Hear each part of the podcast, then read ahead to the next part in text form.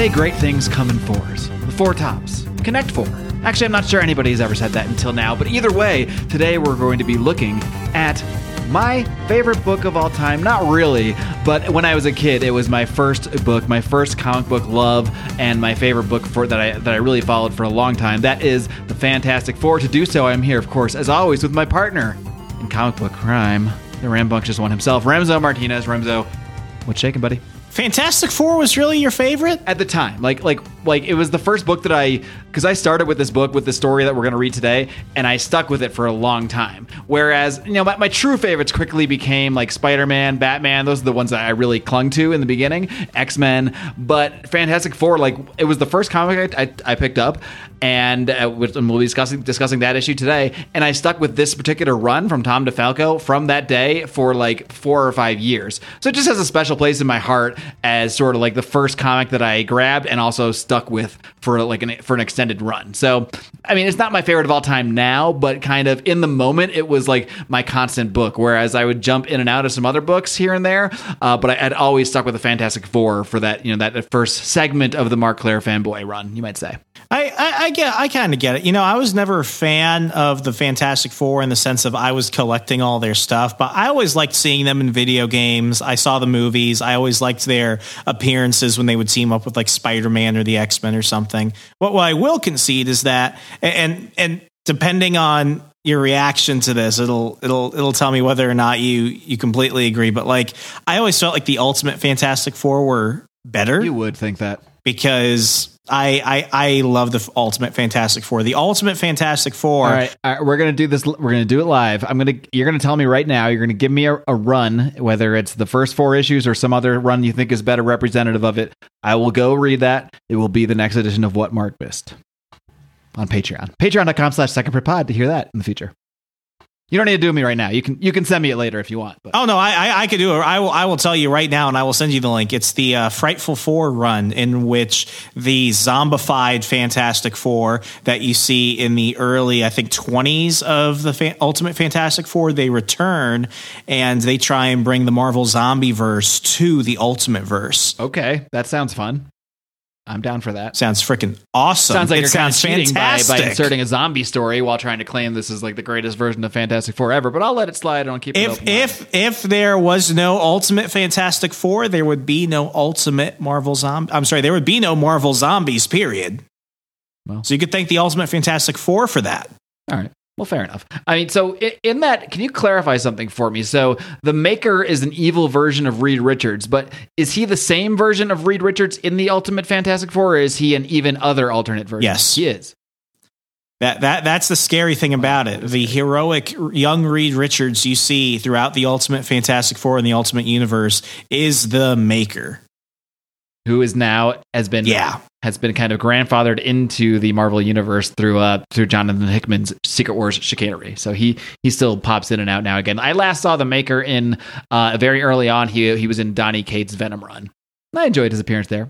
I enjoy Yeah. a maniacal Reed Richards. I, I will say that. it's uh it's it, I'll never it'll never feel right but you know what what what's really tragic is that I I had so Ultimate Fantastic Four as I was going to say earlier was the first book I actually started collecting monthly on my own. It was the first book that was on top of my pull list when I went to my local comic shop and I said I want you to hold the new issues of these. So it's it's like a parallel, man. It's just like you're the ultimate version. You're like ultimate Marc Claire. You're you're you you have the ultimate parallel to everything I was doing. I so this is the first book I read regularly, and you went into the alternate dark side version for for your first run. You mean the profitable side because the regular Fantastic Four comic was not selling very well for a very long time. But uh, but yeah, I mean, it, it just it just goes to show I, I don't care about sales, Remso. it just it just goes to show that uh, each generation has their own. But the ties that bind are the fact that Reed Richards, Sue Storm, Johnny Storm, and uh, Ben Grimm will will always seem to stick around in one shape or another. Indeedy, indeedy. And like I said, um, like I mentioned there, I do sometimes, but I will do it soon now that we've made this agreement. Uh, I do a show called What Marc Missed, where I dip into suggestions from Remso from the dark period of my comic fandom, which is for approximately, I want to say 2004 to maybe 2013 ish, somewhere in there. Uh, so I will, I will uh, commit right now to reading that for the the next episode. Find that over on Patreon at patreon.com slash second print pod, where until the end of this month, we are being so very generous and offering two, not one, two free months for anyone who joins at an annual level uh, as an annual patron. That could be worth up to $150 for him. So you know what? I, how many comics you can buy for $150? There's a lot of tacos. Not as many as when I as when I bought this one for, because with this this first issue of the Fantastic Four, I, I don't don't cheat, don't look unless you already did, unless that's what you're doing right now. Uh, do you, what do you think this uh, this first issue cost? It came out in I believe I want to say 1991. Dollar twenty-five. Even less. It was one dollar. This is right before the dollar twenty-five price increase, which I do remember because I was like, Oof. "What? Now I can get like basically one comic less a week." Unbelievable, but uh, nonetheless, this is something we're going to start. This uh, this is for people who want to follow along at home. This is going to be Fantastic Four number three hundred fifty six to three hundred and fifty eight. Now, interestingly enough, three fifty six was not my first issue of the Fantastic Four. 357 was my first issue of the Fantastic Four. Why? I- don't know. I just was at a comic book store and I was I was picking out comics for the first time. Uh, it was my friend Eric, who you know are one of our very first patrons, our, our very first Kirby Club member, uh, who is also thankfully, thanks to him, uh, giving away uh, an X Men Inferno, a copy of the X Men Inferno, not the new one, not the uh, the Hickman inspired one, uh, but the original Inferno. So our There's no cuckolding in there's this not, as inferno. as I know. Uh, but yeah, the, our, our first annual patron, who it might have already happened at the time of this recording. So if that already happened, sorry, you can't get it. But the first annual patron we get during this promotional period will also, in addition to all the other perks they get, will get that uh, that delivered right to them by Eric. He's going to deliver it directly. That's how helpful this guy is. Patreon.com slash second print pod. There you go. Patreon.com slash second for Kabad. Thank you very much. But we will now get into today's episode. Looking at my very first foray into the Fantastic Four. Oh, yes, I was saying, I just picked up issue number 357, uh, kind of out of nowhere, because I, I think I kind of liked the cover. It showed like the thing going and Johnny fighting, which at the time I didn't even know who they were. I, like, I literally knew nothing about comics except for like Eric would bring in comics, and I sat at his lunch table and I would like, I, and it was during like the, the time of like Venom and Carnage, and I was like, oh, this stuff looks really cool. He showed me a lot of like the Todd McFarlane stuff, and then I, I don't remember if I went to the store with him or if I just one day decided to go to the store on my own because this is when I was starting to make a little money on my own. Believe it or not, when I was like 12 years old, I was mowing lawns and watching neighbors' dogs and all this stuff. So I I had some expendable income to me. Uh, and I mean, uh, 15, 20 bucks uh, for a kid my age in 1991, that was like a huge amount of money. So I went to the comic book store and I started just picking up anything that looked cool. And I, I distinctly remember this this edition. I had no idea what the Fantastic Four was, but I picked up this book, I read it, and it sucked me right in. Um, so that's going to be the second issue we look at. I actually kind of picked it up an issue in the middle of the arc, but the issue before that, just to kind of complete the story arc here, is Fantastic Four number 356 from Tom DeFalco and Paul Ryan. And this team was on this book for quite a long time. I believe, I want to say at least like three years after this, maybe even longer, because I, I continued with their run. Um, and, to, I mean, I believe it, I believe I continued with this run right until Did, did DeFalco do a Avengers run? I'm sure he Did did. we He- cover He, something has done him? almost everything at Marvel at some point. I mean, he, he's like he was like Marvel's kind of go-to hand for never never blew you away, but he was a steady hand. He could always keep a book on solid footing. That's how I would describe Tom DeFalco. Uh, but yeah, I mean, he, I'm pretty sure they did this run. I could be wrong. Straight up until what's the thing with Onslaught Heroes Reborn? Straight up until they transformed into into like the Jim Lee um, FF. Uh, but anyway, we start off this issue number 356. On the cover, we see the Puppet Master and as well as the new one of the new warriors, Marvel Boy. What a loser this guy is. The Vance. We met him uh, in the uh, the Heroes Return Avengers that we looked at uh, last year, um, and open the cover. First thing you see, as you often see in an issue of Fantastic Four, you see the thing smashing things. It's clobbering time, baby. It's always clobbering time with the thing. And as he often is, he is going after Johnny Storm because the thing always goes after Johnny Storm and he always destroys a bunch of what I have to imagine is extremely expensive scientific equipment while he is doing so. Um, so, and, and this is just a Fantastic Four stable. I don't know why they let the thing just continually smash things and continually destroy equipment, but but Reed never seems terribly upset by it. So he's he's he's, he's more tolerant of thing than of his own wife apparently. Um, but uh, the reason that the thing is so angry is because someone has smashed or melted, I guess, his this um, clay clay little piece of him, this clay sculpture of him that was made by Alicia Masters. Now. Let's talk about Alicia Masters for a second. Alicia Masters is the stepdaughter of the of the villain, the Puppet Master. She's been a, a, a Fantastic Four stable since the very, very beginning. Um, she did fall, fall in love with the thing Alicia is blind, so she sees uh, Ben Grimm's, of course, inner beauty. Of course, she can also feel his weird rocky face and body, which is probably strange. Uh, but nonetheless, she fell in love with him. They were an item. And then, which we'll get into this later in the story, uh, but uh, just for the reader's sake, then Secret Wars happened. And I forget exactly what happened in Secret Wars, but Ben did not come back with the Fantastic Four at the time. Um, and, and he was actually, uh, for some reason, he they, they came back and She Hulk had replaced him. I forget why. Uh, so She Hulk is in the Fantastic Four. And in the meantime, Johnny hooks up with Ben's old love interest, Alicia Masters. Uh, while he's gone, he comes back, is furious, of course, eventually gets over it. Johnny and Alicia marry, and here we are. Any questions so far? Now you know, as Bruno Mars would say, this bitch got me paying her Speaking rent. of Bruno Mars, have you ever heard or seen anything about the theory that he is Michael Jackson's son? I've always, well, I mean, it's not a secret that he's basically like a modern Michael Jackson type of performer, but to say that he's his son, he's um Well, apparently there is there's actual know. reasons. It- it's kind of like the um, the uh, Castro Justin Trudeau Trudeau thing. Like there's actual life the circumstances. nose shows the it. timing actually makes. I'm sense. just saying, you put the photos there; they look like father and, and so son. do Bruno Mars and Michael Jackson. It's it's uncanny if you actually put them next to each other. If you look at a young Michael Jackson from the 70s before all the weird skin things happened, he looks when he He was still exact- black. that's trying to say he was he was he looked exactly like Bruno Mars does basically today. And apparently, Michael. This is all stuff my wife told me, and I haven't researched it any- any other way beyond that. But I believe it. That makes Yeah, it better. Uh, and apparently, he Michael Jackson always said his first son would be named Peter after like Peter Pan, you know, boy who never grew up. And apparently, Bruno Mars's real name is Peter. And his mom knew Michael Jackson and was around Michael Jackson at around the time that he would have had to have been conceived. So. Again, I have only one source, and it's my wife.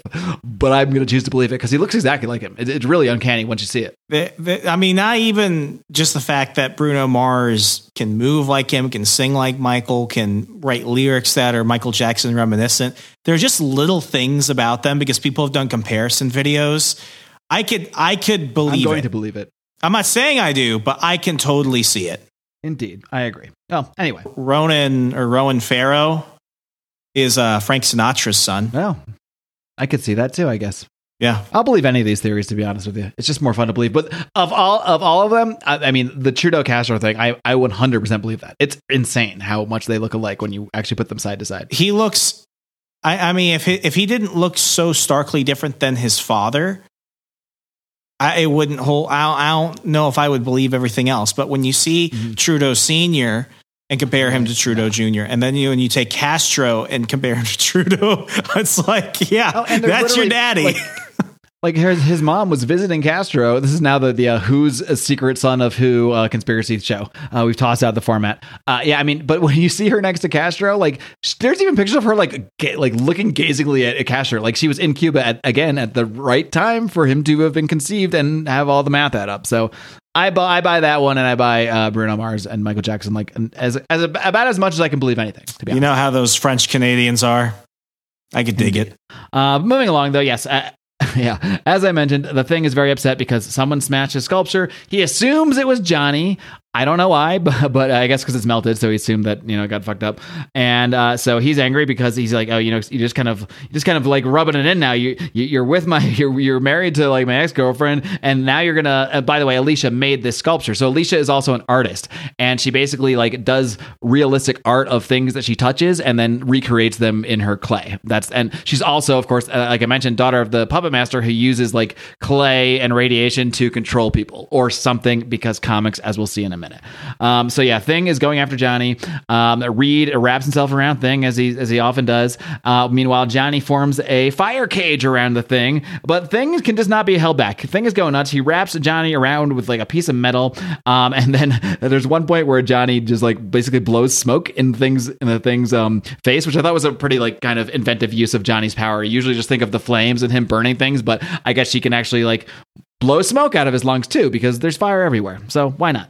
Um, and but yeah, at the end, you think he could blow smoke out his yeah, ass It, it would stand to reason that he could because you know air air comes out of there for both those places for regular people. So why not make it smoke if you're Johnny Storm? But anyway. Why not? Um, so yeah, I mean, and, and Thing is about to just literally this would murder Johnny. Like like the things that Thing does and and they just don't bat an eye at are really incredible. Between all the equipment he destroys and the fact that he literally is about to try to murder Johnny is only stopped by I mean this you put this rock fist. I know he's got a flaming face, but it's not he doesn't have a, a face shield or anything. Uh, but luckily Sue is there to throw up her force field and uh, stop Thing from hitting Johnny. Uh, meanwhile, Thing calms down and all is forgiven as it often is, and, and Thing just kind of storms off. He's like, "Oh, y'all seem mighty concerned about Johnny, but no, nobody gives a hang about me. It figures." I, lo- I love the way Thing talks. By the way, it never that old that old Nancy Street Yancey Street slang ne- never stops getting me. He says, and she's like, "Ben, wait." Sue, Sue says, "Ben, wait." He says, "Forget it, Susie. I ain't in the mood." Uh, meanwhile, uh, Johnny or uh, Alicia is consoling Johnny and saying, "Hey, well, why is Ben so upset?" And he's like, "I don't know. something happened to his dumb statue." And but uh, like I said, this is the statue. You blind bitch! Why do you think he's sad? this is the statue that uh, she and, and Johnny's like, well, can can't you fix this? This is like your sculpture. And Alicia says here, she's like, uh, it's also funny, a funny line from Reed, who's always just like fine with Ben no matter what, whether he's hitting on his wife as they did in the very early days of the Fantastic Four, or just destroy, destroying equipment. Very tolerant, Reed. Again, Reed is tolerant of everyone, seemingly except his wife. Um, don't worry, Alicia. Th- that figurine is only a symbol of Ben's underlying anxiety. He's been under tremendous stress lately, Ben. But he, by the way, he also destroyed thousands of dollars worth of equipment and tried to mur- again tried to murder Johnny.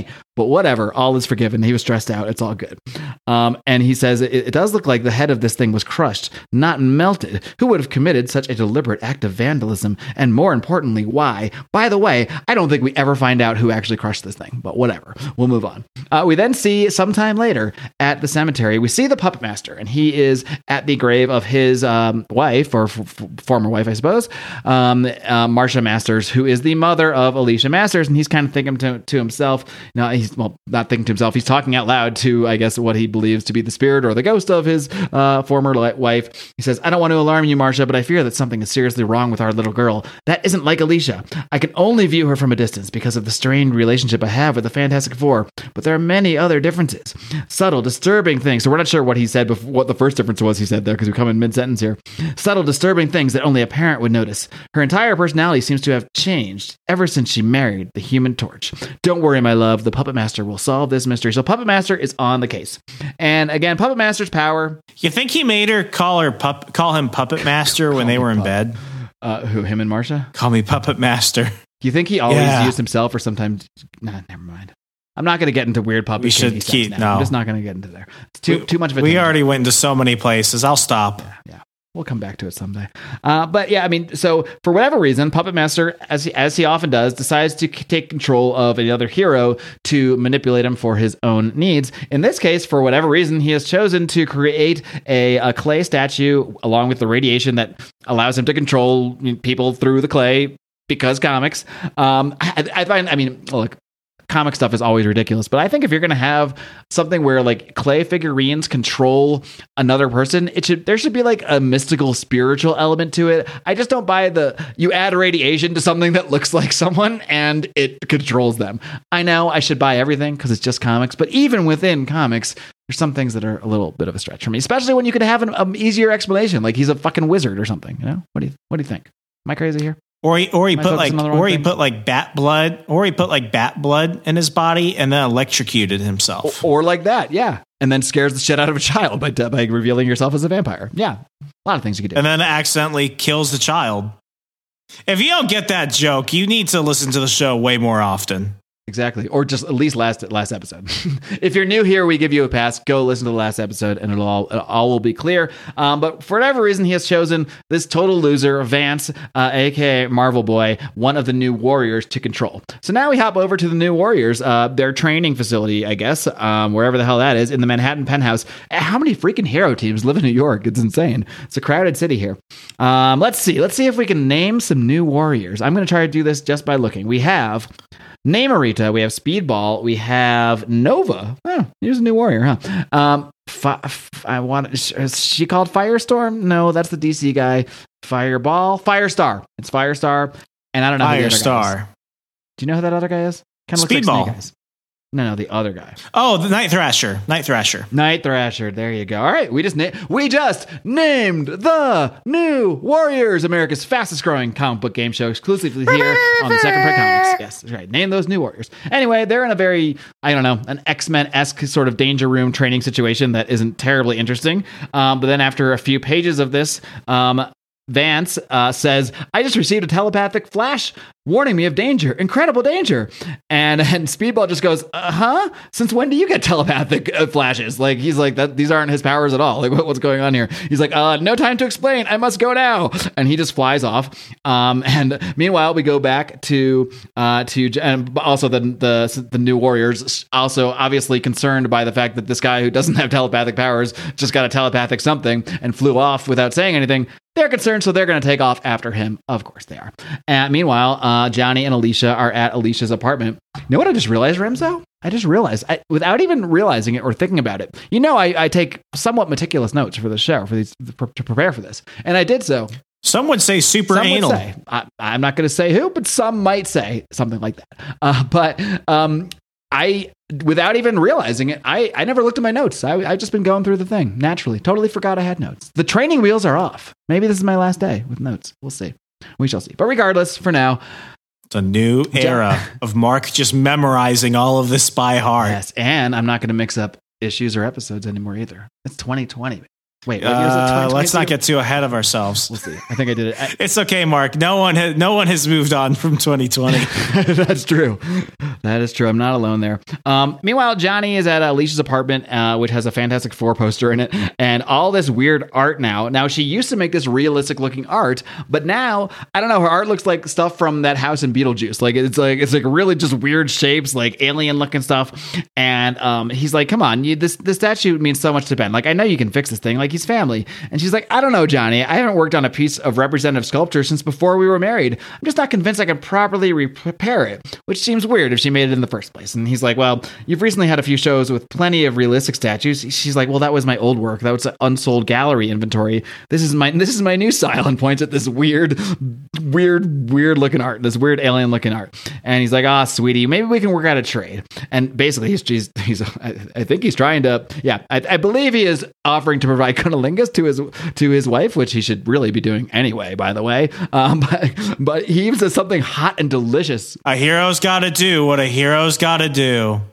something high. He's trying to sexually give sexual favors to his wife so she'll fix his fucking statue. Anyway, right as they are uh, figuring this out, uh, Vance, Marvel Boy, loser, busts in and uh, they're like, "Whoa, what's going on here?" And he just basically grabs Alicia. He's like, uh, "I only know that the woman was cut with me, and I have no time to waste on you." He grabs her and just flies off. So Johnny, being you know obviously upset that his wife was just you know kidnapped by this guy, flies after him shooting fireballs at him left and right. Uh, and meanwhile, the new Warriors, again, just a step behind Marvel Boy, they are chasing after him. They see Johnny shooting fireballs at him. So what do we have? A classic comic book mix up where the heroes got to fight each other. So Johnny is fighting basically the entire new Warriors, kind of getting his ass kicked. So what does he do? Tosses up that Fantastic Four signal in the sky with his fire. And they see it, of course, uh, Ben and Sue and Reed, and uh, they run out and uh, apparently in the whatever you call their their ship, the Fantastic Four ship. I don't know what it's called. The four plane. I don't remember. I don't even know if it has a name. The But thing. either way, The thing. The flying thing. Anyway, they go and Yeah, the uh, thing. again. We get some more hero on hero fighting as uh, Vance is c- c- sort of holding Alicia. He says, um, "He said it involves an alien invasion, mind control, and a complete reversal of reality as we know it." And, and, and oh yeah, this is what he's responding to Nova, who's saying, "Marvel Boy, do you mind telling us what this was all about before uh, we take on the world's greatest super team?" And and he says that he says like it's about an alien invasion, mind control, and Nova's just like, "What the fuck are you talking about?" Uh, so Nova flies up to the Fantastic Four and goes to read, and basically Nova is like the voice of, or is trying to be the voice of reason here. But because it's comics again, we got to have a, a hero on hero throwdown. So the hothead thing, of course, just punches Nova in the face, and now the Fantastic Four has to fight New Warriors. So we get several pages of that. We got Johnny fighting with Firestar, fire on fire action, all that great stuff. Um, and eventually, though, they do, of course, as these things often tend to work out, they do come to their senses and say, like, hey, why are we fighting each other? We're all heroes. And when they see that Vance. It's because is- they were contractually obligated. because it's in our contract and we need to fill 10 extra pages. And uh, Vance says, like, my friends, my teammates, they need me. I must go. He's kind of like maybe half coming out of the, the spell or whatever. And Alicia's like, you, well, you can go help them, save them all. Like, stop this fight. This is absurd. And he's like, no, I must, I, I must join the, he's kind of, it seems like he's fighting the, uh, fighting the, um, the control of Puppet Master. So he breaks free, goes to join the fight. And meanwhile, we see, I don't know why we see him as a shadowy figure. Like, we don't know who it is. We see um, a voice say, Alicia, I've come for you, child. And he, she says, who is there? Who are you? By the way, shouldn't, she's blind. You'd think she would just know the voice of her stepdad without even anything else. Whatever. At that moment, Something behind me. Johnny gets struck by Marvel Boy, who has joined uh, joined the foray again. Uh, meanwhile, Puppet Master is confronting Alicia, and he's saying he's saying what I said. He's saying, "Don't you know me, Alicia? Can't you recognize my voice?" And she says, "No, no, stay away. Leave me alone. Don't hurt me." And he's like, "I would never harm you, child. Is it all the excitement, the confusion, which prevents you from identifying me, or is it?" Something more. What happened, Alicia? What have they done to you? And he's just kind of going after her, and, and they look afraid. And at this moment, yeah, Marvel Boy, I, I guess the spell wears off here. I, I I think that's what happens. It's not really clear. But something happens to Marvel Boy, and he's like falling into the ocean. Johnny, still being a hero, even though they're fighting, even though he just nailed him in the back with his telekinetic blast, flies down, grabs Marvel Boy, saves the day. So now the heroes can really, you know, formally be friends again. And now they see Puppet Master uh, and sort of grabbing Alicia. Thing sees it and he says, um, "You know what's going?" Speedball actually sees it and says, uh, "There she is. Who's who's with her?" And then they see the Puppet Master. So now the Fantastic Four and the New Warriors are all going after the Puppet Master. But don't worry, he's got a plan to escape. What is that plan, Remso? That plan is a giant robot puppet, and that is what he calls it in a giant splash page as he holds out a puppet of a robot, and then this giant robot just bursts out, um, basically just uh, snatches up the puppet master and escapes. And so, you see, Marc, that's what I miss about the 90s. Giant what was the solution puppet. to everything? giant robot puppet. Yeah, giant robot everything. Yes. Uh, and There's th- a lack of giant robots in today's popular culture. Yeah, and then Alicia is like is still asking Johnny. She's like, "Who was that man? Was he really my stepfather?" And I'm just thinking, like, why doesn't she know this? Know this? Very odd. And Reed says, uh, Reed basically says, you know, I, Sue actually Sue says to Reed, "I just wish we understood what the puppet master hoped to gain by kidnapping Alicia." And Reed says, "I have a hunch we'll learn soon uh, the answer, honey, and we won't like it. And of course, we're going to learn it. Very, we're going to learn it very soon." In our very next issue, Fantastic Four number 357. This, this is my first ever comic book that I read. Uh, so this one, this is the one that has a real special place in my heart. Uh, we talked about this issue on the Weird Science Comic Podcast with our friend Jim Werner, uh, where I got to go through this issue in grand We detail. love you, Jim. Love you, Jim. Uh, went through this in grand detail, so I might not do a, a 45 minute rendition of this of this episode of this issue right now. Oh, it was so close. It was so close. Uh, but nonetheless, You should be proud that you tried. didn't try that hard to be honest. Uh, we start off this issue. Positive thinking. We start off this issue, and uh, Reed is doing tests. He's doing brain scans on Johnny Storm uh, because, of course, he is. Because that's what Reed does. He does tests, and you know, does. He's always testing something. He's either testing new equipment, trying to go into another dimension, trying to check out the negative zone, uh, brain scanning his teammates and his family. This is what Reed does. This is who he is. Uh, apparently, Reed wants to form like a shield around the Fantastic Four's headquarters, and uh, so he's going to biometrically scan everyone, and this shield will then recognize everyone's brain scans or whatever, or something because comic stuff, uh, essentially. And you know they're all doing it, no big deal. Uh, but then Alicia comes into the room, and they're like, "Oh yeah, Alicia, we're to scan your brain for this thing because you know we want to do this whole force field thing, so we need you, we need your brain scan." And she's like, "Whoa, whoa, no, no, no, I don't, I don't want you, I don't want you experimenting with my mind." And Reed's like, "There's, there's absolutely no danger. It's a, it's a simple procedure." And Ben, Ben chips in with, "E- "Even Franklin wasn't went through it with a whimper." Franklin being, of course, the son of Reed and Sue Richards, and depending on who you ask, maybe the first mutant, Namor. maybe the first mutant, not the first Oh, mutant. yeah. I thought you were about to say Namor's son. not not the first mutant at all, but maybe a mutant or maybe not. In current continuity, apparently he is actually not a mutant, but whatever. He just wanted to be and turned himself into whatever. We're not going to go down that path right now. He's a fucking mutant, as far as I'm concerned. It's a whole thing. Um, but yeah, Remember that time during that X Men fantasy draft two years ago? You got disqualified because of there's a lot of controversy surrounding that, and we're not going to get into it. But Jen, Jenny tried to sabotage the whole thing. Is the real point. Uh, but anyway, First, she went after Mimic, then she went after Franklin. Alicia, I'm, I'm moving along from that. Alicia is storming off. She's saying, No, I would prefer to have Johnny and me moved out of here rather than subject myself to a needless health risk. And Sue's like, Stop it right there, bitch. She doesn't say bitch. This is 1991 Marvel. I am deeply offended by your implications about my husband. The risk only to your health. The risk, the only risk to your health is your stubbornness. And she says, Consider what Reed has to say, then decide whether you stay or go. But I won't permit anyone to endanger my family out of what is this word? PK? P I Q U? I don't know that word, Remso. Do you?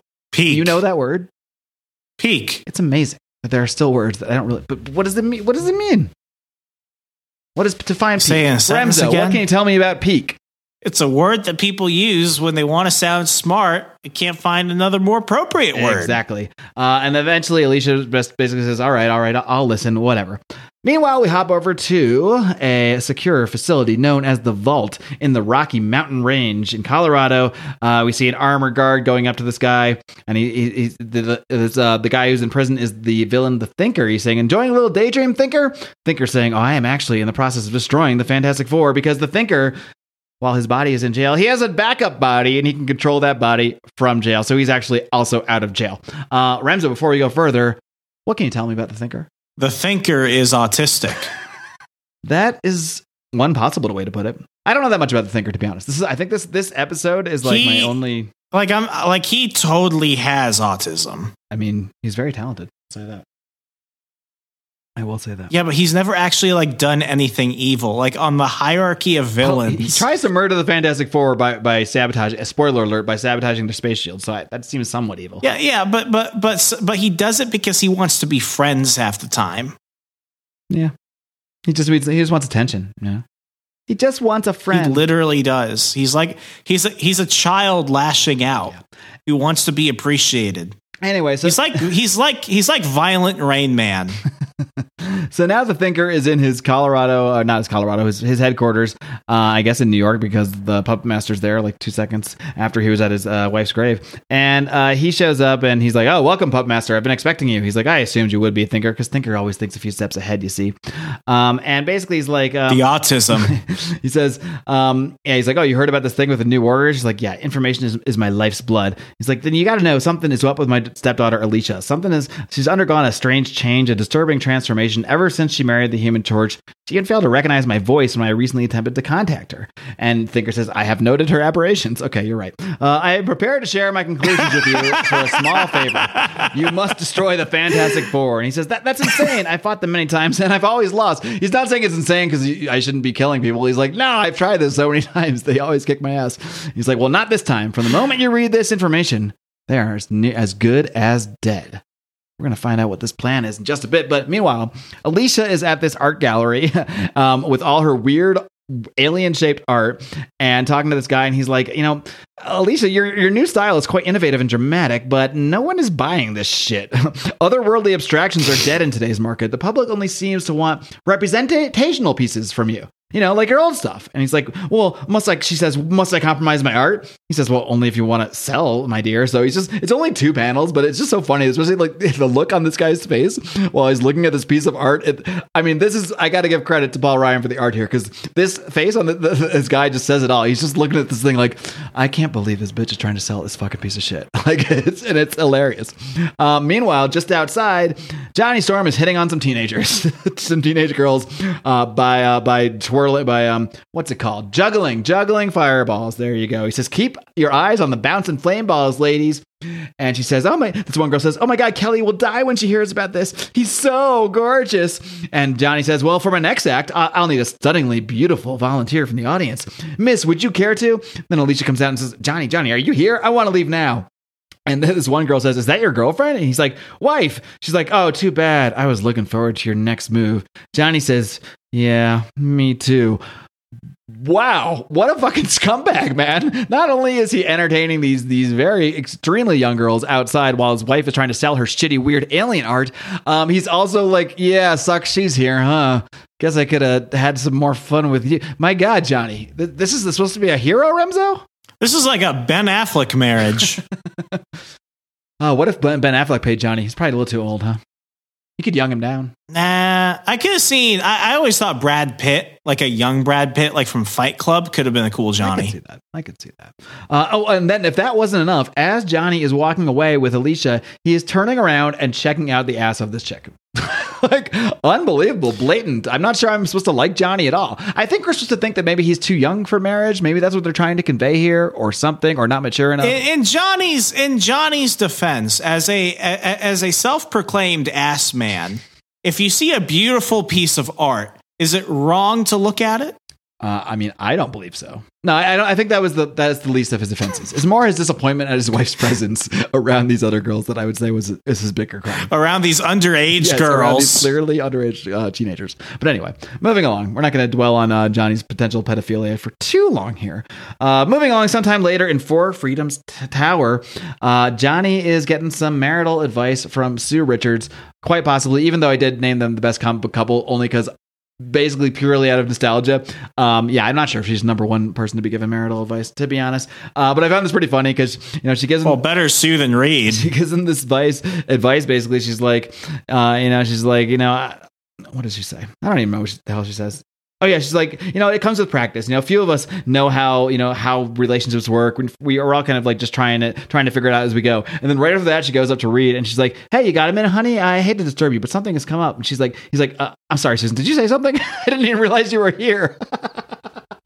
You know, there's a nine year age difference between Mister Fantastic and Sue. I did not know that. Well, at that one, that was probably creepily. Oh, maybe it runs in the family with Johnny here. I don't. I don't know, man.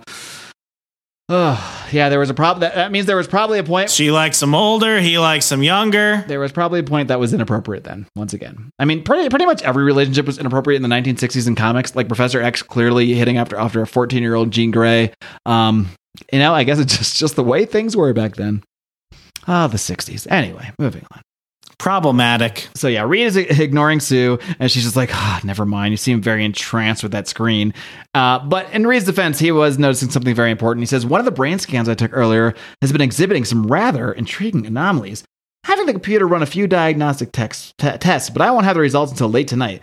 And she says, "Well, great. Well, we'll have time to talk. I just had a very upsetting conversation with Johnny because he's, he's he was basically saying in that previous conversation he's not sure if he's ready for marriage. Like, uh, yeah, like okay, we are you you already got married like sixty issues ago. Maybe we should have thought about that. But anyway, uh, it's funny this is just coming up now, but we'll we'll see where this, these things go.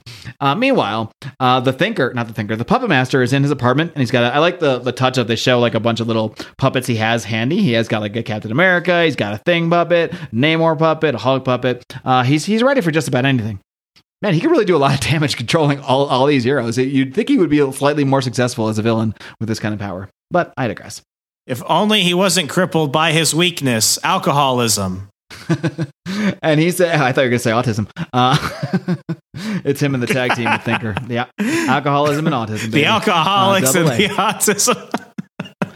Double A, bum, bum, MCO. And uh, he's saying that these conclusions are totally insane. They can't be true. And yet, they explain everything. Unless I use this material, Alicia is as good as dead, but it will set the Fantastic Four on a path that could ultimately lead to their destruction. And without them, my stepdaughter cannot be saved. So what a conundrum. He's like, if I reveal this, they're going to die. If they die, I can't save her. What are we going to do? We will find out. Meanwhile, the thing, who's apparently stoned, is making an insane snack that looks like a bunch of waffles with like ice cream and, and mayonnaise and, and peanut butter. I don't know. He's got a, he's he's making like a Bill Cosby sandwich here in the middle of the night. Uh, and then he hears he hears a crash, hears a noise, and he runs into uh, it says, "Oh, that came from Stretcho's lab." And he sees someone on the computer, the same computer that Reed was looking at with the weird diagnostic results. He sees this shadowy creature and being the hothead he is, he doesn't want to wait one second to find out what's going on. He immediately gives us his catchphrase, it's clobbering time! And he goes right after this shadowy figure. Now, this shadowy figure, it ducks him, then it moves around, it's stretching, and now it's, but it's like changing shapes. You see the shadow change into like this weird dragon bird thing. It wraps around the thing. Of course, he's destroying a bunch of expensive equipment at the same time because he doesn't give a fuck. It's not, apparently, it's not his money. Um, and he just smashes more equipment trying to go after this shadowy creature. He's, he's running and running, and then uh, he suddenly runs into Alicia on the hallway. He's like, Oh, Alicia, what are you doing up? Did I hear? Did I did I hear or feel something past you? Uh, something slimy? And, and she's like, no, no, nothing came this way. Are, are you are you all right? You sound very agitated, Ben. And meanwhile, uh, the rest of the Fantastic Four shows up. Reed's like, what's all the commotion, big fella? And uh, Johnny says, is, is Arsenio raging ragging on again? Remso, you're probably too old for Arsenio Hall. I mean, too young for Arsenio Hall. Is that is that true? I freaking love Welcome to America. All right. Anyway, moving on. Have you seen the Arsenio Hall show? The reason he's famous in the first place. He had a show. Anyway, Coming to America, great film as well. I'm actually yes, that's why. That's why. this is like uh, Kirstie Alley being the star of Cheers all over again. Yes, he had a show prior to Coming to America. She was. And Woody Harrelson. yes. Eventually, Woody Harrelson after Coach died. We're gonna we should just bring this up every episode uh, until everyone gets sick of it and stops listening. Anyway, uh, moving on. Uh, so now they're all trying to search for this thing that that you know that that this thing, this creature, or whatever the thing saw. They don't find anything, but uh, yeah, and Sue's like a sweep came up uh, came up empty. Reed and he's like, hmm, and the only damage seems to have been caused by Ben, as always. He's like, give me a break, Stretch. I don't usually pull my punches when I'm fighting in a dock. this this Ben impression is changing uh, rapidly. Uh, Johnny flies in, says, I couldn't find any trace of an intruder either, Reed, intruder or of any forced entry. And Reed says, well, there must be a logical explanation. And then little Franklin wakes up and says, maybe Uncle Benzie had a bad dream. That is the entire, uh, that is all we see from Franklin in this, in this, uh, in this run here. He goes to bed then. Uh, this is before Franklin. I think he had, I don't know, he's more of a baby here. He's like, he's probably like two years old here. So I'm not sure if he was even really exhibiting powers uh, at this point yet in the comics. But uh, shortly after, he would be forming a pocket universe uh, to hide Onslaught and a bunch of heroes in. So uh, that happens soon if it hasn't happened yet. Meanwhile, Thing is walking in the rain in the trench coat and the hat, the uh, the other Marvel disguised outfit. This is basically what the Thing always wears when he goes out hide his uh, disgusting rocky face. And he runs into the Thinker in the alley. And the Thinker, uh, the Thinker, I mean, the Puppet Master. Puppet Master says, "Please, Mister Grimm, it's me, the Puppet Master." He's like, "Yeah, I know. You're like my lifelong nemesis. You've controlled me before. Like I, married, I was in love with your daughter. Yeah, I know you." And he's like, "You got to be crazy, showing you ugly mug. I had to blast you into orbit." And Puppet Master says, "Please listen to me. You're the only one I can turn to for help." He's like, "You got to be kidding me. Why should I help you?" Says we've been enemies in the past we have always shared a common ground our love for alicia you must save her she's in desperate danger says i just seen her a few minutes ago she looked fine why would i trust you your power is controlling minds how do i know this ain't no trap he says you must believe that my love for my stepdaughter outweighs any desires that i have for revenge Meanwhile, we go back. Johnny's talking to Alicia and he's saying, Look, it's, it's the truth. Ben can be a stubborn, pig headed, ornery old cuss, ornery old cuss. But hallucinations are a bit out of character. I don't think he, he takes LSD or anything like that. Uh, that that's my uh, commentary, not Johnny's. And he says, "We aren't talking Mister Imagination here." You and she said, "Are you suggesting someone else caused him to destroy Reed's machine? Someone like the Puppet Master?" So now she's tossing out this guy as a, as a Dun dun dun. and he says, and anyway, anyway, they're talking, and then of course, again, because he can't just open the door, thing busts through the wall like the fucking Kool Aid man here, and he's like, "Move back, Johnny!" And he's like, "Have you completely flipped out? What are you doing, man?" He's like, "Don't let her near you." And Jo- and now thing just goes after Alicia. He's like, "He ain't your problem, pal. I am. I'm gonna kill your woman." This is hilarious. I mean, it, it's not. It shouldn't be hilarious, but when you think about what's going on here, Ben is just chasing Alicia, like going after her. Like, if he knows something, and we'll find out what this thing he knows is, wouldn't it make more sense to say, to say what that thing is first instead of so they will at least have an idea of why you're going after what is seemingly just a defenseless blind woman might have made sense. But no this is the thing. He's a hothead so he's just going right after her. And uh, sue is chasing after them to try to stop this melee and but ben, but reed stops her. He's like no wait sue you mustn't interfere. And she's like what? Why are you stopping me? He's like the puppet master is about to he's like no no no not you not she's like oh no not you too. She thinks reed is now controlled.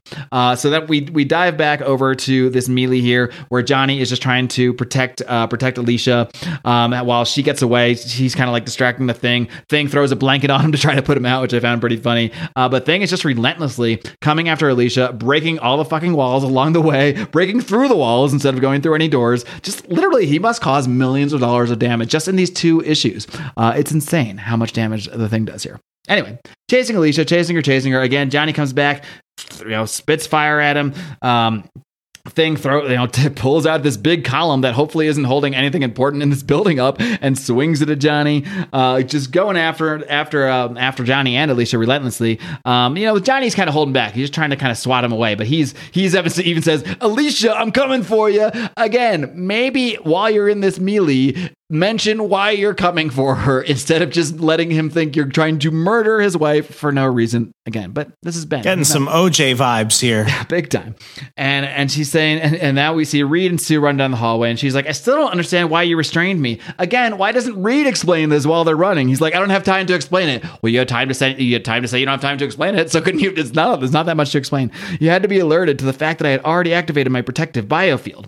Uh, he's like, so they're we're running, and again, a thing tries to hit Alicia and misses her, and like breaks another freaking wall. And now he's about to, literally, he's about to kill her. He's holding his fist, his big rock fist, over a regular blind woman. He's like, "This is your last chance. Show yourself." And she says, "I'll do anything you ask. I swear I will." And and Reed says, uh, "You know, I'm afraid that won't be necessary." Oh, no, first, Johnny says, "It's about time you two got here. Stop him. You know, stretch your body around him. Stop him." Before And he says, "I'm afraid that won't be necessary, Johnny." And the puppet master has just been chilling here the whole time. I guess he he says, "As usual, you are quite correct, Doctor Richards.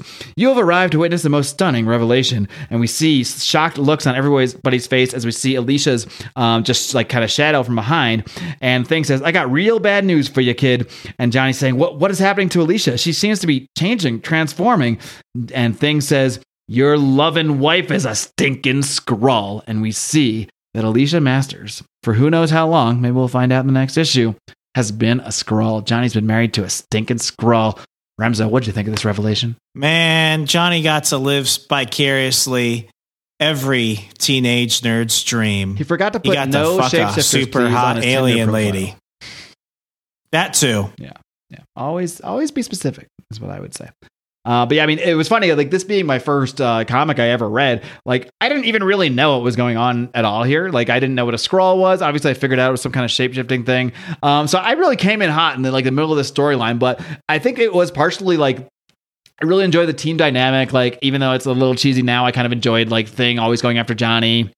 I enjoyed like the uh, Reed like ignoring Sue things like this, and I really enjoyed all the regular twist. tropes. Yeah, all the regular things that you see in comics, and then I, I, really enjoyed this twist at the end. And I think it was this twist in the end that really got me to come back because they have they advertised it in the issue, not in, not in the one we're reading on Marvel Unlimited here, uh, but they're like the next issue after this is the 30th anniversary issue, so they end with a big cliffhanger. They take me right into this 30th anniversary issue, uh, which we are going to go into next with Fantastic Four, number 358. Now, I just told you the, the last issue was priced a dollar.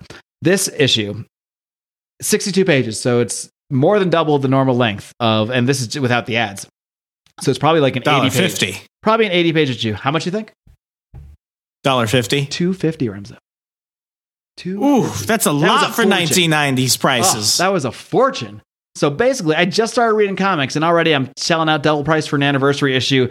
They were training me young. That is for sure. That's probably the equivalent of like a 7.95 issue nowadays, like in, in comparison.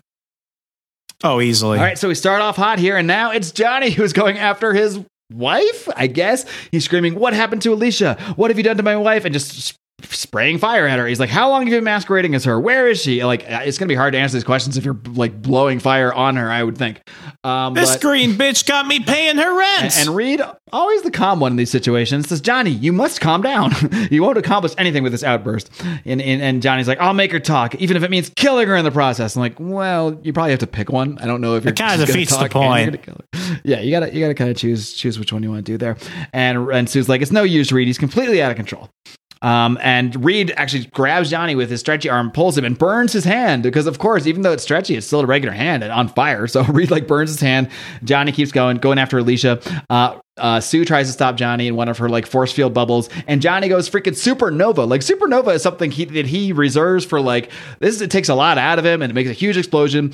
But that the supernova explosion inside this is enough to break it um, and break Sue's control over it. But it also you know it fucks up Johnny because that's what the supernova does. And this is when he kind of calms down a little bit, comes to his senses. He's like, I don't need your false sympathy. You know, Ben's trying to console him. He's like, Alicia used to be your girl before I married her, and I can just I love these recaps for the readers. Like who would talk like this? Like who who recaps in real life? um, before I married her, and I can just guess how you feel about this. Go ahead, gloat. Say what's on your mind. He's worried about gloating right now. Yeah, he's like, like, dude, who's thinking about gloating right now? Like, like we have this fucking Skrull who's your wife. Like, we have bigger, bigger things to worry about. Uh, meanwhile, they're kind of just talking now calmly. I guess not really caring what this Skrull is doing. Uh, and Reed's like, look, look, look. And Johnny's like, "How are your hands, Reed?" He's like, "Oh, oh, they're fine. I'm already, I've already immersed them in an antiseptic solution, which will prevent blistering." of course, he has. Very calm. I, Reed really takes this stuff uh, very well. I have to say. Uh, and he's like, "Oh, great, we're all one." And Fink says, "We're all one big happy family again." But this ain't no time to start humming the Brady Bunch theme song.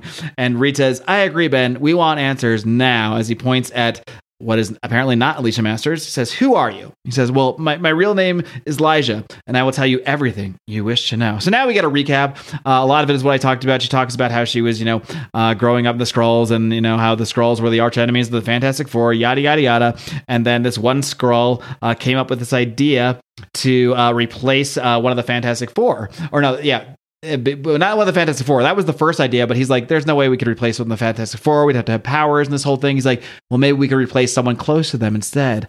So they and they pull up Alicia Masters, the girlfriend of the thing.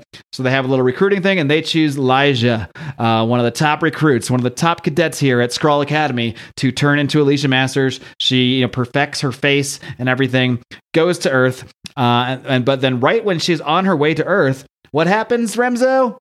Secret Wars happens, and so the Fantastic Four gets whisked away to Battle World. All sorts of Secret Wars stuff happens, uh, and when they come back, like I said earlier, I don't remember why, but for some reason, Thing doesn't come back, and She Hulk has replaced her. Even has her own Fantastic Four outfit. Uh, so, uh, so now Alicia's like plan is kind of thrown off. She's like, oh shit, what do I do? So she decides, and she's like, years of sacrifice and preparation would have been for naught unless I could find a way to salvage the situation. She'd been training for this for years, so for her whole life, basically, her whole adult Skrull life.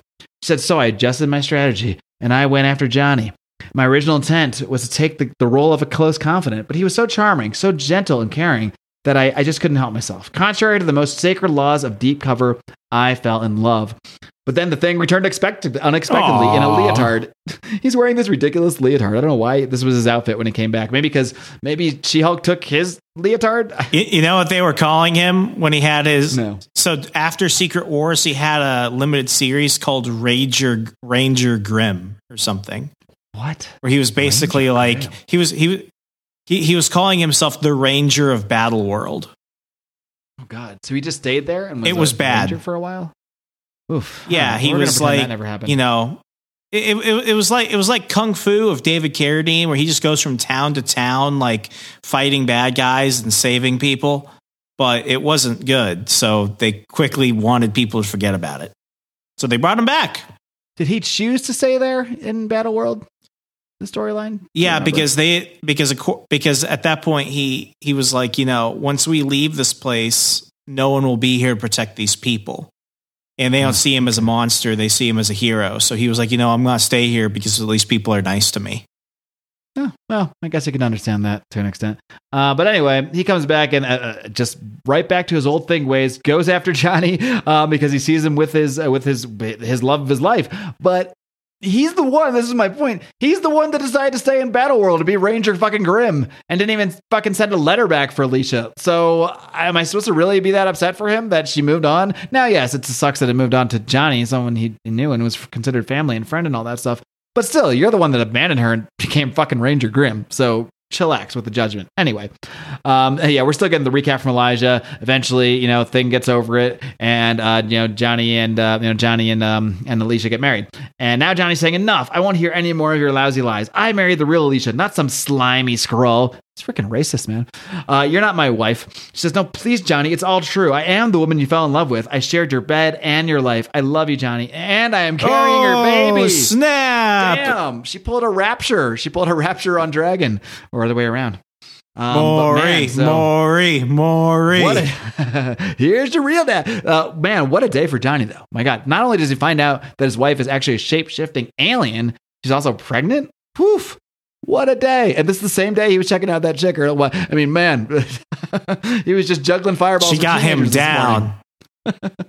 and uh, meanwhile, Johnny's on the roof contemplating this fucking terrible day, and the thing comes up and says, "How you holding up, kid?" I feel like Thing likes us a little bit, don't you? Don't you get the sense that he's like secretly kind of happy that this is just an alien and it wasn't actually his Alicia the whole time? As as Bruno Mars would say, this chick has him smoking out the window. This episode is sponsored by Bruno Mars and Michael Jackson, his dad. Uh, how you holding up, kid? Don't you worry. Reed's already revving up the old rocket. We'll find the real Alicia. And he says, Well, that's part of my problem, Ben. The real Alicia isn't my Alicia. My Alicia, my wife is a Skrull and she's carrying our child. I'm going to be a father to an alien. He's like, I want to do the right thing. Is he talking about abortion? I don't think so. Uh, I want he's not he's not rapture here, but I don't know what that is. And he says, Well, no matter what, Johnny, you ain't gonna face it alone. I might just smash half the building getting mad at you, but you ain't gonna face it alone. He says, When I think of all the all we share, the secrets, the little laughs, the really good times, I loved her, Ben. I truly loved her. God help me. I still do. As Ben comforts Johnny, which is nice after he tried to murder him last last issue.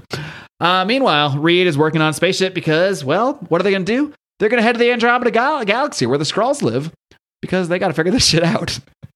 That's the first thing. Let's just go to this Skrull fucking planet and try to sort this fucking thing out and get. They want to get the real. Here's your pregnant secret agent. Can we please have our blind chick back? If the Skrulls are so evil, why did why did they capture Alicia as and as we'll see, keep her in stasis instead of just killing her? Like they're Skrulls. Like they're trying to kill the Fantastic Four, but they can't kill Alicia. Maybe they do have some kind of moral code about killing innocents. Maybe there is a little bit of Skrull honor there. We are Skrulls, but we are not monsters. Yes, we will only capture you and keep you in stasis and replace you with a shapeshifter, but we will not kill you. we'll Sounds about right. And, and and Reed's like, like this is all my fault, Susan. I should have realized Lyja was a fake. And and Sue's like, she fooled everyone. He's like, yeah, but I know I'm fucking Reed Richards. She's smarter than that. I should have known the Skrulls would eventually try something like this. It's my responsibility to anticipate these problems and to prepare appropriate defenses. I should have been prepared. He really screamed here. And he's, he's like, you're only human, Reed. You can't you can't anticipate everything. She's just a, she's such a sweet wife. You know, he ignores her. He's always building shit, building rockets, cleaning up for Ben shit, and he's she's always so sweet to her. I think that's why I like them as a couple, even though he's maybe not as deserving of it. He says, I know, I know but I always realize that I am ultimately responsible for every ill that has ever befallen us since that fateful day. And now, even though it's a 30th anniversary issue, I don't know how many people are hopping on Fantastic Four 356. Although I did, actually, I'm who they wrote this for because I didn't even know their origin yet. I didn't know anything yet. So Reed gives us a little Fantastic Four recap origin. I'll give it to the readers real quick. Reed Richards is a college scientist wants to go to space, recruits his best friend who probably has no business in a, in a, thing, along with his girlfriend who probably has no business going to space, along with her younger brother who probably has no business going to space. And as you can imagine, things go wrong. They get bombarded with cosmic rays. When they get back to Earth, they feel a little funny. Well, they feel funny because they got powers now. Reed is the invisible woman. She can turn invisible and make invisible things out of mm, whatever. Uh, Reed, uh, Thing is super strong. You might even call him a thing. Uh, he's just a big, strong rock creature. Uh, uh, Reed, Mr. Fantastic, is just turns into a stretchy type dude, uh, like Mr. Pl- Plastic Man, I guess. Basically, who, came first, Plastic Man or Reed Richards? Had to be Plastic Man, right? Plastic Man. Technically, yeah, sure. technically, I think it was either Plastic Man or the Elongated Man. The Elongated Man. Yeah, yeah, I think so. Either way, this is just a, copy of those. This is basically a smart, a smart elongated yeah. man. Uh, yeah, and they and they four, and of course Johnny turns into the Human Torch, and they are the Fantastic Four. Thank you very much for that recap, Reed. And Reeds continues, I can never, I must never forget that it was all due to my carelessness, my failure to anticipate and solve an obvious problem. And Sue's like, Yeah, actually, this is all your fault. What the fuck was I thinking saying with you? That's not what she said. She says, Don't be so hard on yourself. All problems are obvious in hindsight. And then Reed says, That's love speaking. You see, Remso, they are a great couple. She says, Yes, and it's also the truth. Speaking of truth, what the fuck are we gonna do about Lyja? Do you really think she's pregnant? He's like, I don't know. I don't even think Skrulls and humans can even mate, so I, maybe she's full of shit, but we'll figure that out later. I don't have time for a pregnancy test. I gotta fix up the spaceship so we can go to the fucking Andromeda Galaxy, which apparently is no big deal to do. Meanwhile, Ben and the, the puppet master are walking in a park because that's what they do now. They're walking in Central Park. And Ben says, I never much liked you, puppet master. Far as I'm concerned, you ain't nothing but a sleazeball and a crook. But you're Alicia's stepfather, and I figured it's only right for me to tell you what's happening. He says, I, I appreciate the gesture, Mr. Grimm. He's like, we'll find her, even if we got to take on the entire. Wasn't he there? Why did he leave? when did he leave? Why, He was just standing there when they figured this whole thing out, and I guess he just slid out the back door because they need some additional exposition. Yeah, exactly. And then, uh, so Mad Thinker, I'm not Mad Thinker, Puppet Master goes back to his house, returns to his, his current lodgings. We see all his other puppets there. He says, The thing is a fool. He doesn't realize that I blame the Fantastic Four for my daughter's abduction, my stepdaughter's abduction. I cannot lash out at them until they have rescued her. The Mad Thinker recently told me he had a plan to destroy the Fantastic Four. Well, I hope he succeeds. like, well, I wish him well. I must make certain that he doesn't interfere with Alicia's recovery. Thus, I must employ my King Cobra puppet. So now, the um, who this basically looks like Serpentor from GI Joe is this villain King Cobra. Remso, let's try this. What can you tell me about King Cobra? He looks like Serpentor from GI Joe. I, I know nothing about him either. Um, but yeah, they they basically he takes control of this guy King Cobra who is in the cell next to the Thinker, and he says, "Hey Thinker, you've been looking awful smug lately." He's like, "Yeah, I've been enjoying a particularly satisfying practical joke. I just told an old friend that I had a foolproof plan to obliterate the Fantastic Four, and he fell for it." And King Cobra says, "Ha, what a jerk." Thinker says my sentiments exactly, but Thinker, because he's the Thinker, he knew that Puppet Master would control King Cobra, and he did this on purpose. He he was trying to manipulate the puppet master into thinking that the thinker had thought that he had fooled the puppet master. Are you following this, Remso? Uh, thinker is now thinking to himself back in with his other body in his uh, in his lab or whatever. He's like, that's why I went to such lengths to learn which manufacturer supplied supplied the Fantastic Four with a radiation shielding for their spaceship, so that I could change a few decimal points in their specifications. According to my calculations, that shielding will shatter as they attempt to return home. Again, you say it doesn't do anything that evil. This sounds kind of evil. For all practical purposes, the Fantastic Four are already dead. They just aren't aware of it yet. Um, so now the Fantastic Four is getting ready to fly to space, and who joins them? Who joins them in Sue's old outfit? It's Lyja. And Johnny's like, "What is she doing here? Why is she wearing Sue's costume?" He's like, "Calm down, Johnny. We need Lyja, and she's also the she's the only one that can lead us to Alicia. The uniform will help us to differentiate her from the other Skrulls." He's like, "Oh, is this before or after she betrays us?" She's like, "Johnny, please. I gave Reed my word of honor. I'll I'll I'll help you in exchange for my freedom. You of all people should know me well enough to realize that you can trust me. You just found out I was a shape shifting alien." T- Does he know? Does he? yesterday. Yesterday. Come on. He says, "Don't kid yourself, lady. I don't know you. I never did." And storms onto the plane. Meanwhile, we get we get a scene where they're trying to like they're like, "Hey, uh, Reed Richards is going to space," and this FDA guy, FDA guy, uh, FAA guy is like, uh, "Is he clear to fly?" He's like, "You cl- you get him clear. He's Mister Fantastic. He can do what he wants." So Mister Fantastic, I guess they shut down all of New York City airspace so this guy can fly to space to chase to to go find this uh, capture blind capture blind lady. and so they fire off to the Andromeda Galaxy, a trip which apparently doesn't take a terrible amount of time. Uh, and we get there and we see this guy being experimented on, this one Skrull. We don't really know exactly what's happening to him, but they're trying to imbue him uh, with some sort of powers. It's, it would seem. Uh, they fly up to this um, to this Skrull base, and they're like, "Oh, it just looks like a, a moon here. I don't see anything." And things like, "This place looks deader than Yankee Stadium during the playoff season." This is when the Yankees were bad, Remso. This is when I was a Yankee fan in the early '90s, and they were historically bad, terrible. Uh, and Lyja says, "Do not allow appearances to deceive you, Ben." It's like we just did that for like five years, bitch. Beneath the harmless exterior lies untold potential for destruction. Swing us toward that northeast crater. So they land, and they get into the Skrull, the Skrull base, and they're like, "Oh shit, Fantastic Four is here! Humans have penetrated our stronghold. Destroy them!" Because that's the first thing we do. And a fight breaks out, of course, because they come in guns ablazing, fists ablazing, fire ablazing, um, invisible shields ablazing, and and Johnny is especially you know fired up, just shooting shooting fire everybody. And uh, yeah, so basically we just get this big battle here. Uh, goes on for several pages because hey, this is like a sixty-page issue plus, uh, you know, plus ad. So we got we got space to fill. All right, we got to justify this two dollars and fifty cents. So we get many many pages of the Fantastic Four uh, battling the Skrulls, who are all changing into you know different kind of crazy creatures that they tend to do. But then this other Skrull comes out. Comes out. He is known as the Power Skrull, and he was imbued with powers specifically meant to counter the powers of the Fantastic Four. So he has like ice powers to counter, uh, you know, to counter Johnny's uh, Fire and so on and so forth. Uh, so he's basically able to continue. He has like electricity. Paibok, that's his name. Paibok, the Paibok, Power, Skrull. Yes. Uh, Reed then escapes into the vent as the battle continues.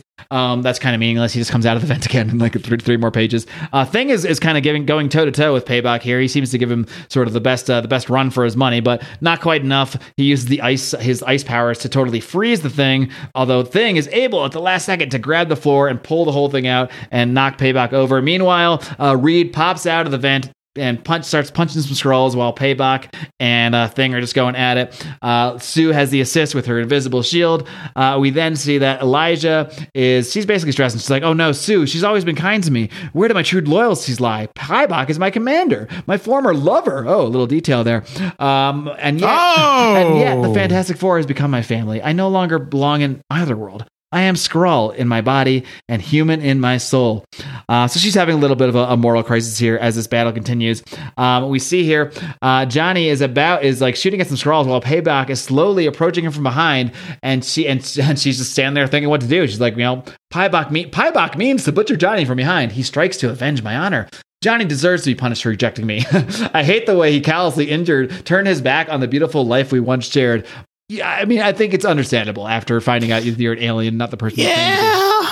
I hate it, but I could never hate him. Not my Johnny. Paibok, no. And she turns into this, you know, crazy looking beast and she takes the bullet, she takes the blast from Paibok in front of Johnny and collapses to the ground. And this is when Johnny cries out, Oh God, Lyja. So he does still have some feelings for her. And um, uh, Paibok says, That traitorous, before he gets cut off. So I assume she, he was about to say that traitorous something. Uh, how could you define me like that? How could you prefer that earth swine to me? To me, I shall destroy them, destroy them all. Uh, but Thing grabs another pole, which hopefully isn't holding this thing together, and uh, crushes Paibok with this big, uh, this big post and takes him out. So I guess that's all it really needed to do. All you had to do is distract him, get him angry. Um, meanwhile, Johnny's kind of comforting Lyja. He's trying to take care of her, and he's like, "I'm so sorry." She's saying, "I'm so jo- sorry, Johnny. Please forgive me. All the lies, all the deception." He He's very forgiving. He says, "Yeah, they don't matter anymore. I'm totally cool. I tried to murder you yesterday, but now I'm fine with it. Uh, nothing matters except you." And she says, "Oh man, the lies just piling on." Now she says, "There is no baby, Johnny." I, I was just hoping you would return to us. I love you, Johnny. I, I only wanted you to love me. And he's like, I, I do too. He's really taking this baby lie very well. Like he doesn't even bat an eye. He's like, Yeah, I lied about the baby. That's he's probably relieved. He's probably thank God I don't have a fucking weird Skrull shape shifting fire alien baby to deal with on top of all this. He's like, I do, sweetheart. I love you, Lyja. I have always loved you. I always will. And it seems like she's dying here or, or about to die or something. Uh, but as he's like holding her, um, there's some more commotion and Paibok is emerging from the rubble. My God. Uh, so they're saying, all right, we got to go. And, and Johnny, we got to get out of here. This, this whole thing is collapsing, probably because the thing just grabbed that post and smashed Paibok with it. And uh, Sue's like, come on, Johnny, we got to go. He's like, no, I can't leave Lyja. And he's like, ain't nothing you can do for her now, Thing says. Besides, you can't stay that. You can't stay behind that. Ain't the way she'd want it. He's like, oh, you're right. Yeah, fuck her. So they just run away. and then This meanwhile. is a terrible relationship. Really, this uh, one second ago, she's admitting that she lied about this baby, but Johnny doesn't care because he's expressing, he's so busy expressing his love for her. And two seconds later, he's like, "Yeah, fuck her, whatever, nothing we can do." Oh, this is really hilarious to me. Um, meanwhile, uh, Reed has found Alicia Masters, who's being held in stasis and looks like Namorita. Uh, so he captures her. I think she is literally naked in one panel, it seems, uh, and he, or or they just didn't bother to color in her suit. She's completely in the nude for one. Yeah, it's only for one. This seems like an art mistake of some kind. She's just she's just skin colored entirely. Uh, Reed is carrying her out of there. Meanwhile, Paibok is going nuts. He's like so angry about the Lyja thing, and he's just blowing everything up they get into escape. Um, Reed has uh, Reed is is flying towards them in this other little this little craft with Alicia. He's like, we don't have a second to spare. Uh, so they get in the plane, they fly off, uh, they they burst out, and they're like, all right, we made it, cool. But then Reed realizes, wait, something something's going on here. The fact that we're still here seems cause enough for celebration. We're alive, but I'm, I'm initiating a diagnostic check on the entire Star Cruiser. Something seems to be off here. And meanwhile, Alicia sees the thing, and she goes and hugs the thing because she loves the thing. You know, th- this this is who she last loved. She never had a relationship with Johnny. She's been in stasis this whole time. So she hugs the thing, and you can tell Johnny's kind of like he's like, Am I supposed to be in love with her? Because I thought I was, but actually it's that chick that I just fucking ditched like in one second without even thinking about it after expressing my love for her. I don't know. Johnny looks perplexed. He's not sure what he's supposed to think. Meanwhile, there's no time to t- talk about that because an alarm has gone off. We do a cutaway to back to the thinker in his jail cell, and he says it is, exactly 23 seconds past the hour. Isn't time different in space depending on where you are? Whatever. According to my calculations, the Fantastic Four should have completed their mission and embarked on their return flight. They should be getting a little surprised about now, and we go back to the Fantastic Four ship, and we see the shield just literally falling off uh, of, of the ship altogether. And uh, Reed, you know, kind of tries to explain what's going on. He's like, "Yeah, basically, you know, an instant before the shielding the shielding scattered, the computer discovered a much more serious problem. Apparently, a piece of debris punctured our hyperdrive system. The engine is totally useless for all practical purposes. We are stranded in space." to be continued. I'm not going to continue this on this episode though, because this goes into a whole bunch of other random stories that really don't have to do with this. It was just let's get them in space for some other adventures here. Uh, eventually, though, Lyja does actually become maybe not a formal member, but she remains a steady part of this series for a few years, for a lot longer than you would expect. She actually becomes, uh, you know, a staple and does get back with Johnny as a Skrull and goes on adventures and missions with the Fantastic Four, and it's a whole thing. I'm going to say right now, Remso, this has inspired me because this is where I started reading comics. I'm going to continue on this run until I get to the end of it because I just want to I just want to relive the whole thing, relive all the magic. But anyway, Be in the moment. Why don't we start with you? Why don't you give us your score here for this little run of Fantastic Four?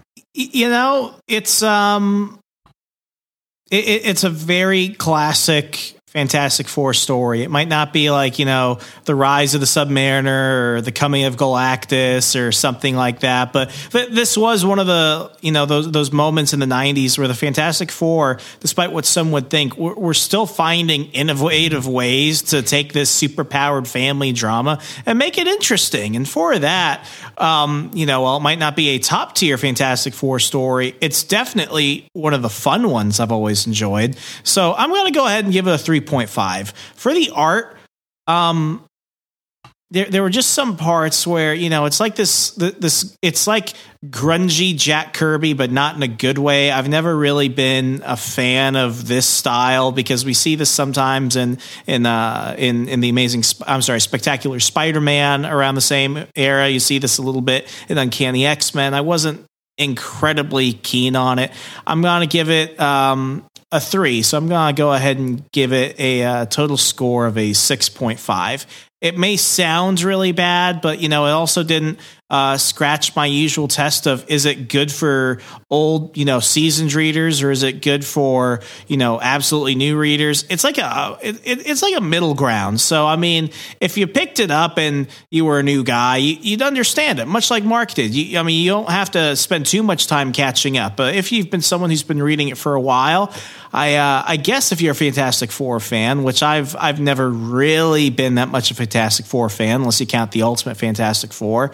It's uh, it, it's just all right. So you know, it's there. I think a six point five is is probably kind of low compared to some people, but that's just how it goes with me. All right. Well, I'm going to say, as with, you seem upset. No, no, no, not at all. I'm actually we're going to we're going to be very close. Or maybe he's like, "How dare you piss off my favorite comic. no, I mean, as with a lot of these things, um, where they hold a special place in my heart, there is probably like a little extra nostalgia oomph that that I give to it. Uh, but no, this is not like a mind blowing story. Um, I, it just has a special place in my heart. Uh, but it is kind of fun, like you said. It's it's totally fun. Like it's a very easy read. Um, I had a lot of laughs reading it throughout, and it is a big pretty big part of Fantastic Four lore. It's also a great introduction to the Fantastic Four because they recap so much in this. Uh, so I think it actually is a pretty good starting point because you do get the origin in this story and you get the whole, you got a lot of the history, Secret Wars, Alicia Masters. Like if you wanted to start with Fantastic Four and didn't want to just, you know, read the Masterworks or read all the old stuff, this wouldn't be a terrible place to, to kind of jump in, to be honest, because you, you kind of do get a feel for things pretty quickly. Um, so I would say this is like a, a, a, very good, above average Fantastic Four story. Uh, so I'm going to give the writing a, a 3.5. I'm, I'm going to go with you. It's not, I can't quite give oh. it a four. I don't think it's like spectacular. Uh, I'm going to give it a 3.5, and I'm going to give the art a 3.5 too. Like it's not amazing. Uh, it does the job. It's perfectly serviceable. I would even call it above average because there's really except for that one panel where Alicia just looked naked for some reason. I, I mean, it's it's it's exactly what it needs to be for the art. So it's not quite at the four, which I would say is like very, very good, but it's just good enough. So I'm going to give it a total of seven as well. So that brings it to a 6.5 plus seven, a 13.5 oh, out of 20. Yeah, 13.5. Only a tick below our Morbius Bond of Blood score last week. So I would say that would firmly keep it in the what? In the Sunday read range. it's a fun Sunday read. I could dig it. It's a yeah. fun read, and it doesn't. This this flies. This really does fly. I read this whole thing in like you know in like thirty minutes, the three issues. So it's fun. All right. Well, that being yeah. said, Remso. Well, by the time this airs, you will, will have already probably survived your bachelor party. But uh, I'll just tell you, have fun at your bachelor party, and then next week I maybe we'll get some it. updates. Or the and now all the all the juicy details. You did promise that if you uh, if we got what'd you say if we get if we could get two, two annual, annual patrons by the end of January, I will do a special edition Remso oh, rant telling you everything about the bachelor party from takeoff in Milwaukee till I leave Nevada. So if you become an annual patron, not only could you get two free months, you can also possibly, if you're the first one, you can get the Inferno, uh, the Inferno collection from Eric, and and you could unlock, not just for yourself, but for the entire Second Print Patreon, the secrets of Remso's bachelor party. I want this to happen, please. It might be the only way I find ever find out the full truth. So please, somebody, somebody do this. At least two of you. Uh, applies to current patrons as well. But thank you guys so much for anybody out there as well. Of course, the, one of the best ways, easiest ways to help the show is to leave us a five star rating and a great review over over on Apple Podcasts. Uh, whether you use that or not to listen to podcasts, it is the number one platform, and really getting getting more reviews, getting more ratings there really does help us uh, pop up in those algorithms when people are searching for dorky comic book podcasts to listen to. So that's why we're here. Remso, any last words? No, folks, be awesome, be fantastic, be excellent to each other. And remember, if nothing else happens, you can always read comics and change, the world. Good night, America. Adios.